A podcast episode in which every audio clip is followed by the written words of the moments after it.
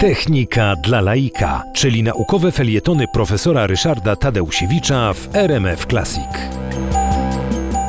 Y, Przez całe wieki ludzie kochali muzykę, pragnęli muzyki, no ale żeby mieć muzykę trzeba było e, mieć muzyków. E, W pałacach i dworach królewskich czy książęcych były orkiestry, no gdzieś tam w karczmach też grała zawsze jakaś kapela, no ale trzeba było pójść tam, gdzie byli ci grajkowie i dopiero wtedy można było się rozkoszować muzyką. Pierwszy pokaz urządzenia, które e, mogło rejestrować muzykę i nie tylko muzykę, również mowę, został wykonany dokładnie 29 listopada 1877 roku.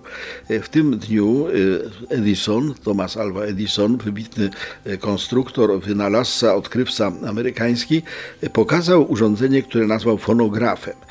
Fonograf to było urządzenie, które mechanicznie przenosiło dźwięk rejestrowany przez taką dużą tubę, to znaczy mówiło się do takiego e, czegoś, co no, przypominało, nie wiem, żyrandol e, lampy na przykład. E, Wibracje tej tuby zapisywało się na takim wałku, to był wałek robiony początkowo z, z folii, potem tam były takie różne koncepcje z wykorzystaniem wosku, ale generalnie rzecz biorąc na miękkim podłożu rylec zapisywał dźwięki, a jak się potem, że tak powiem, odwróciło sytuację i ten wirujący walec, trzeba go było oczywiście kręcić korbką, e, przesuwało z tą nagraną muzyką czy mową, słychać go było z tej samej tuby, która służyła do nagrywania. E, To była wtedy sensacja. Rzeczywiście po raz pierwszy e, zarejestrowano wtedy dźwięki, zarejestrowano różnego rodzaju przemówienia, między innymi Bismarcka na przykład. Mowy do tej pory są przechowywane właśnie na pomocą tych, tych wałków pochodzących z urządzenia Edisona, z tego fonografu.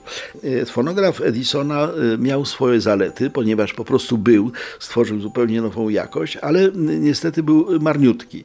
Po pierwsze, na jednym wałku było tylko do dwóch minut nagrania, zaledwie dwie minuty, wobec tego trzeba było te wałki tam sobie przekładać. Po drugie, była tylko jeden egzemplarz, to znaczy po prostu jak e, został nagrany taki walec, no to oczywiście ten, kto go miał, mógł sobie odtwarzać, ale powielania nie było.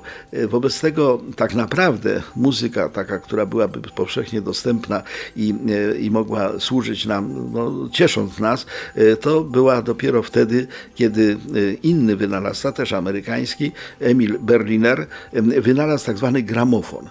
Gramofon działał zamiast na wałkach, to na płytach, tych takich płytach, które obecnie też są modne jako winylowe, wtedy one były robione z szelaku. Uzyskał patent 8 listopada 1887 roku na e, właśnie nagrywanie i odtwarzanie dźwięku, przy czym płyty e, Emila Berlinera, płyty gramofonowe, można było powielać. Robiło się matryce i można było dowolnie dużo tej muzyki wytworzyć. Tak zaczęła się po prostu muzyka z konserwy.